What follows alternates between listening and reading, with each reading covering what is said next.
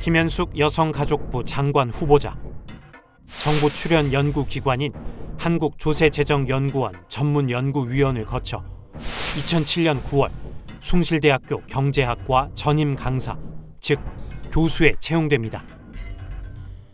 그해 5월 김 후보자가 합격한 숭실대 교수 채용 공고. 지원자는 2002년 9월부터 2007년 5월까지 5년간 연구 업적을 내도록 했습니다.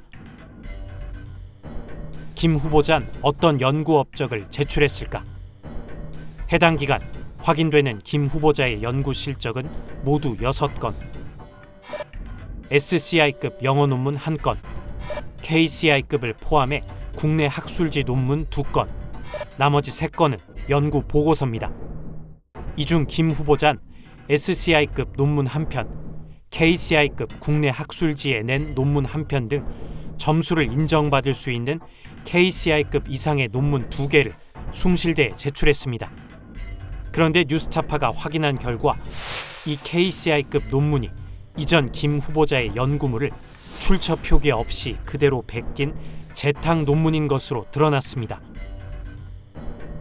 문제의 논문은 자녀세 공제제도 도입이 기혼 여성 노동 공급에 미치는 영향, 김 후보자가 숭실대에 채용되기 직전인 2007년 5월 한국재정학회 학술지 공공경제에 발표됐습니다.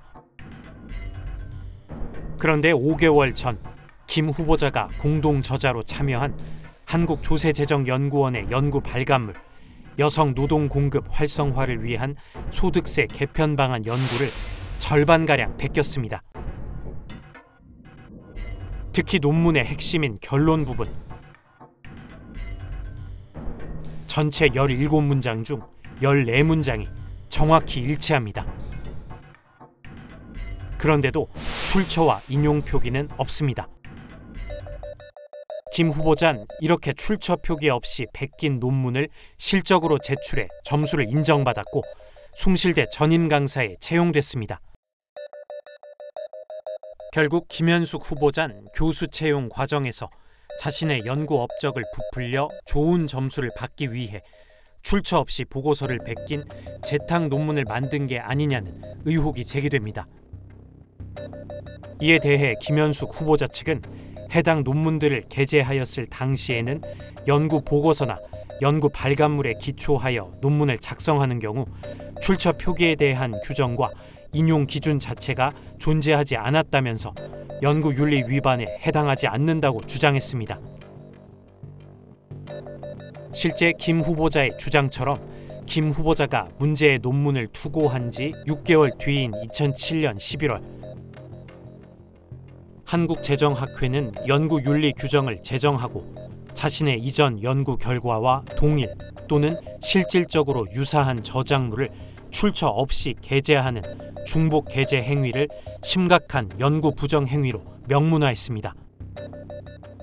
이미 발표한 자신의 보고서의 내용을 그대로 베껴서 논문으로 만들고 출처의 표기 없이 다시 학술지에 내는 행위를 부당한 중복 게재라고 부릅니다. 이 같은 출처를 밝히지 않는 중복 게재는 남의 자료를 훔치는 표절과 마찬가지로 금지 규정이 있든 없든 연구자가 결코 해서는 안 되는 기본적 윤리입니다. 왜냐하면 모든 학술지는 다른 곳에 이미 발표되거나 투고한 적이 없는 독창적 논문만 게재하는 것이 불문율이고 부득이하게 이전 연구물을 다시 논문으로 발표할 경우에도 출처를 충실하게 밝히는 게 원칙이기 때문입니다. 숭실대 채용 당시 김 후보자의 연구 실적 중 점수를 인정받는 논문은 중복게재 논문을 포함해 두 편에 불과했습니다. 따라서 연구자로서의 기본 윤리를 저버린 이유가 당시 숭실대 교수 임용 때문은 아니었는지 김 후보자에게 다시 물었습니다. 이에 대해 김 후보자 직접 답하지 않고 후보자 측 인사청문을 준비하고 있는 여성가족부 관계자를 통해 이런 답변을 보내왔습니다.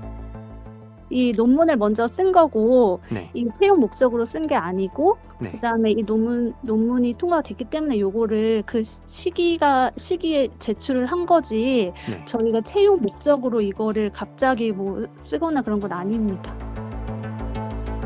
뉴스타파 임선응입니다.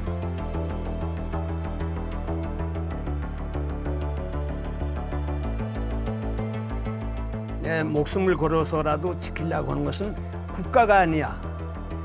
분명히 소위 애국 이런 것이 아니야. 진실이야.